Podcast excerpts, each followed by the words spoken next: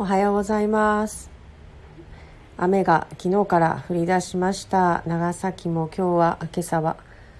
えー、ずっとしとしと降ってます。梅雨入りが南九州の方ではあレノンさんおはようございます。今日もありがとうございます。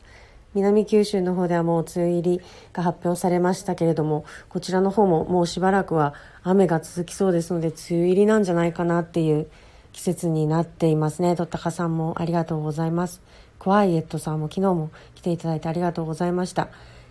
えおはようございます。今日はですね、あの、NHK のニュースになってたんですけれども、山口県で県内すべての希望する高校生の生徒と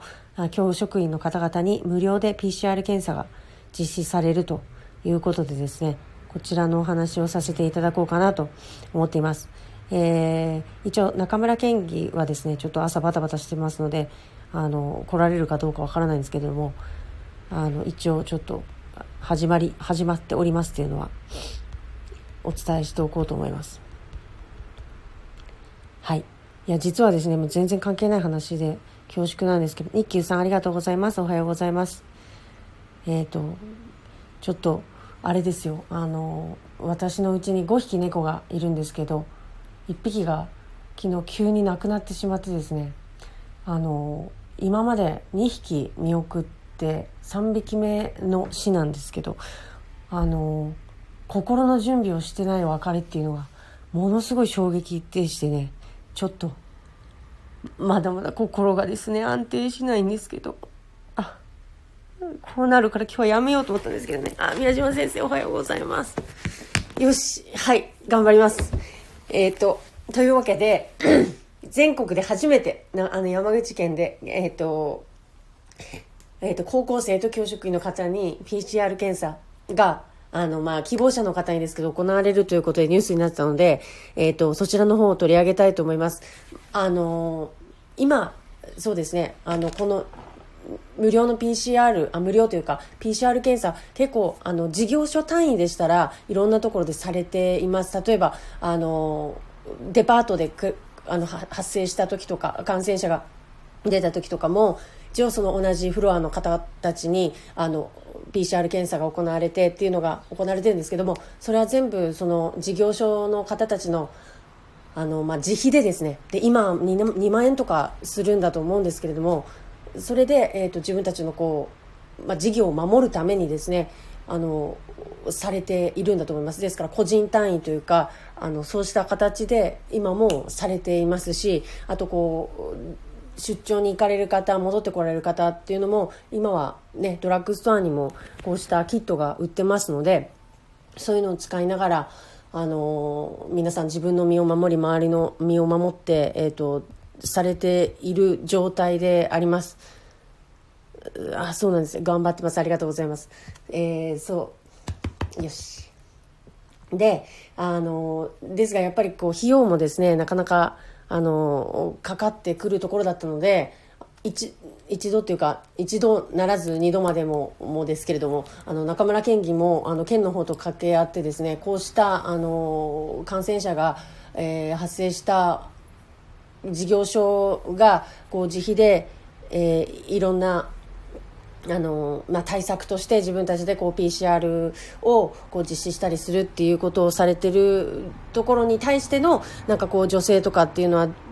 あのできないでしょうかっていうような話をですね確かされていたと思うんですけれどもあのまだその時はですねちょ去年の段階だったのでなかなかあのできずですねあの話が進まなかったんですけれども、えー今このようにこう行政があの一つの主体となって PCR 検査をもう少し広げていこうっていう動きが出てるっていうことは、まあ、すごくいいことだなと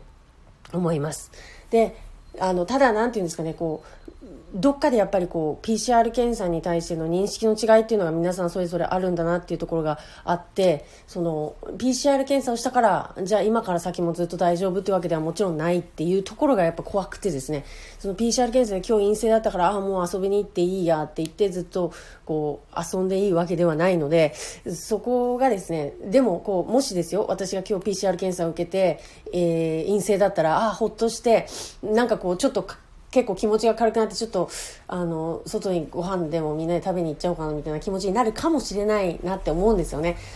余計なこう気の緩みが出てきてしまう可能性があるなと思っていてだからそこは重ねて重ねてこうあの PCR 検査が今日陰性だったからといって明日あの明日の陰性を保証するものじゃないんですってことはすごくあの強く言っていかなきゃいけないことだなと思います。だからどうも、なんていうか、そこの認識が違うとですね、あの、PCR で陰性だったからずっと、あの、ちょっと安心しちゃってっていうのが出て、こう、ちょっと生活が緩むみたいなことがね、なんか起きてしまってはいけないなと。思うので一番そこが私は懸念するところなんですよねだからこうあの一時期この騒動が起こった頃とかも一斉に全員にこう検査をすればいいじゃないかみたいな話があったんですけれどもでもその1週間後にもやっぱしなきゃいけないしみたいなね話ですよね。でどこかの大学でしたっけ、えーと、1週間ごとに早稲田でしたっけね、あのー、学生に PCR 検査を1週間ごとに無料で行うっていうのがもうニュースになってました。やっぱりそうですね。本当に定期的に、えー、J, J リーグとかもそうでしたよね。あのもうあの感染者が出ようが出まいがもう定期的に行うっていういや本当にそれでこそこの検査の意味があるものだなというふうに思うのであの1回して終わりじゃないっていうところがですねそのをどう回していけるか。1回じゃなく定期的な、えー、この検査っていうのを各所で回していけるようにするっていうことがえー、できるようになればいいなと思います。でもまあとりあえずまずこの山口県のこの、えー、希望する方への、えーと、高校生と教職員への PCR 検査の実施っていうのは一つ大きなあの一歩になるのではないかなと。なんかこれにこうつられてっていうかいい意味でつられてこう何かですねこう行政としてもこうこうした PCR 検査をあのまあ県まあ、県内の県内の高校ということですよね。県県立高校に対してとかその県のあのこう管理が及ぶところに対して行っていきますっていうのがこう積極的にどんどん出ていくと陰性を今日の陰性が分かる人たちがまあ増えるということですしね。安心が少し増すのかなと思います。はい、えー、そうそうですね。あとはあの最近あまり全然全然聞かなくなりましたけどランプ法はどうなっちゃったんでしょうかね。あの一時期すごく早く検査のあの結果が出るということでランプ法っていうのがあったと思うんですけどあれは最近あんまり聞かなくなりましたね。結局 PCR 検査でしたね。でもなんでこの PCR 検査以外にねこう、えーと有効なこのコロナのチェックっていうのってなかなかこの1年経ちましたけど生まれてこなかったなと思ってちょっとそれも不思議に感じたりもします、えー、いろんな検査方法が出てくるものなのかなとかって思ったんですけれども意外や意外、えー、この一時的なというか今のまあそっか抗原検査っていうのも今そうですねこう出てきて、えーと、皆さんで受けましょうみたいな流れの話も出てきてはいるようなのであのきっとこれからもう少しこう、まあ、要するに角度の高い、えー、あの検査ができるようなものがですねあの出てくるのを待つ。もうだからもう待ってるばっかりですね。要するにワクチンができるのも待ってますし、まあ、検査ももう少し早く早くと確実にっていうところとあともう一つはやっぱりその発症してしまった人への今はきっと対症療法みたいな形になってるのかなと思うのでそこの、えーと、お薬ですね。これさえあれば、まあ、あのだいぶこう普通の病気として私たちも扱うことができるようになるものの条件だと思いますので頑張ってほしいなと。でもこの間、えーと、ニュースで国内ワクチンの製造が、まあ、年内にもということで、えーと、塩野義さんのですかね、えーと社長さんからのコメントとかも出ていました。なので、えー、まあ巧妙だなと巧妙という、まあ、光が、まあ、差してきたのかなという気はいたします。がなんかまあちょっとね、まあ、いろんなその多分そのあれなんですよ。こう塩野義さんとどこかとかがねこう組んでやってるんですね。いろんなどこの国内のメーカーも。すで、えー、に、えーと開発をスタートさせ、えー、試験とかもだいぶ進んでいる海外の、えー、チームとかとこう組みながらこうやっていってるのでですねあのそういう意味ではこう進捗とかもあのゼロからスタートするよりは早いんだろうなと思思います。なので、えー、まずは第1号ですねあのワクチンが出来上がるのを待ちたいなと思います。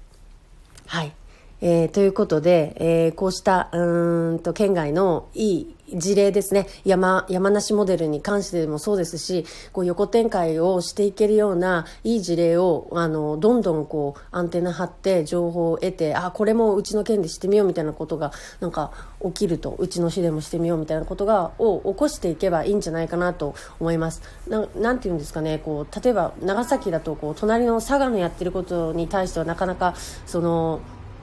いいことやっててもこう取り入れきれないとかなんかあるのかなとかってなんか勝手に今邪推ですけど思ったりするんですけどもあの例えば水産業だって私よくしつこく言ってますけどあの大分がやっぱり九州の中では特徴的でとっても上手にあの水産業を盛り上げていってる県なんですね。なのでこの間もあの長崎県の、えーと、水産の関係の方とあのこう大分に負けないようなに取り組みができないでしょうかみたいな話を、まあ、させていただいてたんですけど意外とやっぱり知らないっていうことも結構多かったりするんですよね。こんなことしてるんですよとかあそこはこんなことしてるんですよとか。私はあの、まあ、水産ことばっかりあのマニアックに調べてたのであのそんな話をしたんですけどもなかなかそのあそこでうまくいってるかといってうちでうまくいくわけじゃないこう土壌が違うのでなかなかこう展開の仕方も違ってくるんですよねみたいなのがまあ現実的なところとしてあるようだったので。うん、そっかっていうところなんですけど、まあでもね、あの成功してる事例っていうのは、あの、せっかくですから、あの取り入れたいなと。で私昨日ですね、あのー、思ったというかこれやってみようかなと思ったのが、あのー、コミュニティ作りについての本を読んでいるんですけどその中でその地域コミュニティの作り方あなんでコミュニティの話をしたかというとあのやっぱりこう中村県議っていう人を中心にしてやっぱりコミュニティっていうのをですねコミュニティというか人の、ね、集まりというかつながりですね。こう集まれみたいな意味じゃなくてつながりをやっぱりもうちょっと強固にしていかなきゃいけないなって今考えています。それでそのその時にそのやっぱりその目的を持ってその様々なツールを使ってちゃんとしたそのつながりっていうのを作るためにはそこもちゃんと戦略的に考えたものでなきゃいけない。ただのそのなんていうのかな。ただ名前があるだけではやっぱりそのつながりとして弱いのであのどうやってそこをその本当の意味でつないでそのコミュニティとしてコミュニティっていうのはまあ相互にこう意見を交換したりとかあのお互いのことを認識した上でこう成り立つものだなと思うのでそれをどうやってやっていこうかなっていうのを考えていて、まあ、今ちょっと模索中なんですけど。あの時に渋谷の30人だったかな。ちょっと名前をはっきり忘れたんですけど何々市の30人みたいなのをやってるえっ、ー、となんていう名前だったかな、えー、NPO 法人があるんですね。でそれを人たちはまず最初に渋谷区で始めたみたいなんですけどそれがかなり大成功したんですって。でどういう話かというと渋谷区を変えていけるもしくは渋谷の中心になる30人を集めたんだそうです。で街を変えていくには30人で十分だって書いてるんですよね。すごいなんかこう結構ショッキングなっていうかあのセンセーショナルななんか内容だなと思うんですけどそれがまあうまくいったので今はその京都市だとかあのいろんな市で、まあ、あといくつか市があったんですけど、まあ、京都がやっぱりこうあのなんですかねパンと目に入ってくるじゃないですか。で京都のその30人っていうのも今なんかこううまく動いて、えー、動いてるんだそうです。でこう京都の中の地域の課題を解決していくっていう一つの,、まああのまあ、集団としてこうそこが機能していくんですって。で本来それって議会であるべきだっては思ったんですけどでもなんかその職業議員だけがそこに30人いたってああダメなのかもってなんかちょっと思って何て言うんですかね。その町を支えている産業の人経済の人、いろんな、ね、ことされてる人たちの意見が入ってこそ町が変わっていけるのかもしれないですよね確かにそう言われてみると。でああそっかと思ってあのこれ長崎市でももしかしたら瀬保市でもどこどこ市でもっていうのを行っていけたら面白いなって思ったのでちょっとその、えー、NPO の方にあのえっ、と、アクションしてみようかなと思ってます。なるほど、なるほど。ということで、にゃごさん、ありがとうございます。あ、桃太郎さん、おはようって言っていただいてありがとうございます。そうなんですよね。ちょっとそれが、んなんていうんですかね。ほん、うん。いろんな業界の人たちのトップランナーみたいな人たちを集めて、その、まるでその視点が違う人たちから見た長崎とか、佐世保とかっていう視点で、いろいろこう話していただく。今までいなかったプレイヤーがいいと思うんですよね。なんか、その、正直こう凝りこう固まってしまってる今問題点の一つとして挙げられるのは、まあ、かなり反感もあるかもしれないですけれどもこの10年間でそのプレイヤーが変わっていないっていうところが街がこうなんていうんですかね変わりきれない一つの要因だと私は見ていてなかなかここにですね新しいプレイヤーがこうグッと入って来れてないんですよね。それは、その、新しいプレイヤーと言える人たちが育っていないのか、存在していないのか、それともその、えっ、ー、と、これまで言ってきた人たちっていうのの発言力が強すぎて変われないのかはわからないんですけれども、とにかくちょっと今のこの状況っていうのは、新しい声っていうのが聞こえていない状態で、あまり健康的じゃないなっていうのを感じてました。でしかもそのあまりこう経済とかっていうところの人たちって経済だけで固まるんですよね。あれなんかその商工会とかあるじゃないですか、まあ、それはそれでいいと思うんですけれどもその経済なんとか会みたいなので固まるので、えー、経営者は経営者だけで多分お話を愛がされていて議員は議員だけでなのかもしれないしなんかこう広がっていかないですよね。だからやっぱそれぞれの人たちっていうのがあの集まって見え方の違う視点の意見とかをこうねやり取りする中であの見えてくるものとかあじゃあこうやって解決していこうかみたいな話ができるのかもしれないなってちょっと思ってですねなんか面白そうだなと思ったので、まあ、どうなるかわからないんですけど一応アプローチはしてみようかなと思ってます。はい。ということで、えー、ちょっとどうなるかなと思ったんですけど、どうにか、えー、そう、15分話せました。はい。今日はちょっとあの、朝から、あの、県議がばたついておりましたので、ちょっと参加できなかったんですけど、今日はあの、全然喧嘩してたわけじゃないので、あの、ご心配なく。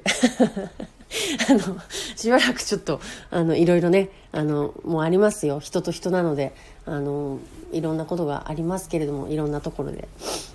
はい、あのどうにかあの大人になって、えー、行きたいと思います。全然意味意味わからないですね。ということでですね今日は、えー、山口県で、えーけえー、全国初の取り組みということで県内すべての希望するえー、高校生と教職員の皆さんに PCR 検査を無料で行いますという、えー、ニュースがありましたので、えーと、こちらが、えー、長崎県でも行われますようにという願いを込めて、えー、取り上げさせていただきました。はい、ということで、えー、皆さん、あの、心の準備をしていない別れというのはですね、ものすごい衝撃でですね、もう気づいたら顔がうつむいてます。あの、誰との間でですね、あ、違うんです。私は、あの、秘書でございます。あの、あ、高知県民さんありがとうございます。はじめまして、配信されているのは中村県議の奥様ですか？ということなんですけれども、えっと、私は秘書の山中と申します。あの、ツイッターもしてますので、ぜひとも、あの、お魚秘書ということで、えっと、水産業のこととかをですね、あの、メインというか、はい、あの、一生懸命調べて、えー、県議の活動をサポートをさせていただいてます。はい。ということで、えっ、ー、と、どこまで話したかなと思ったんですけど、はい。あの、周りの人とか命とかを全て大切にしてください。最近私本当物も、大事なものとかもですね、アクセサリーとかもなくしたり、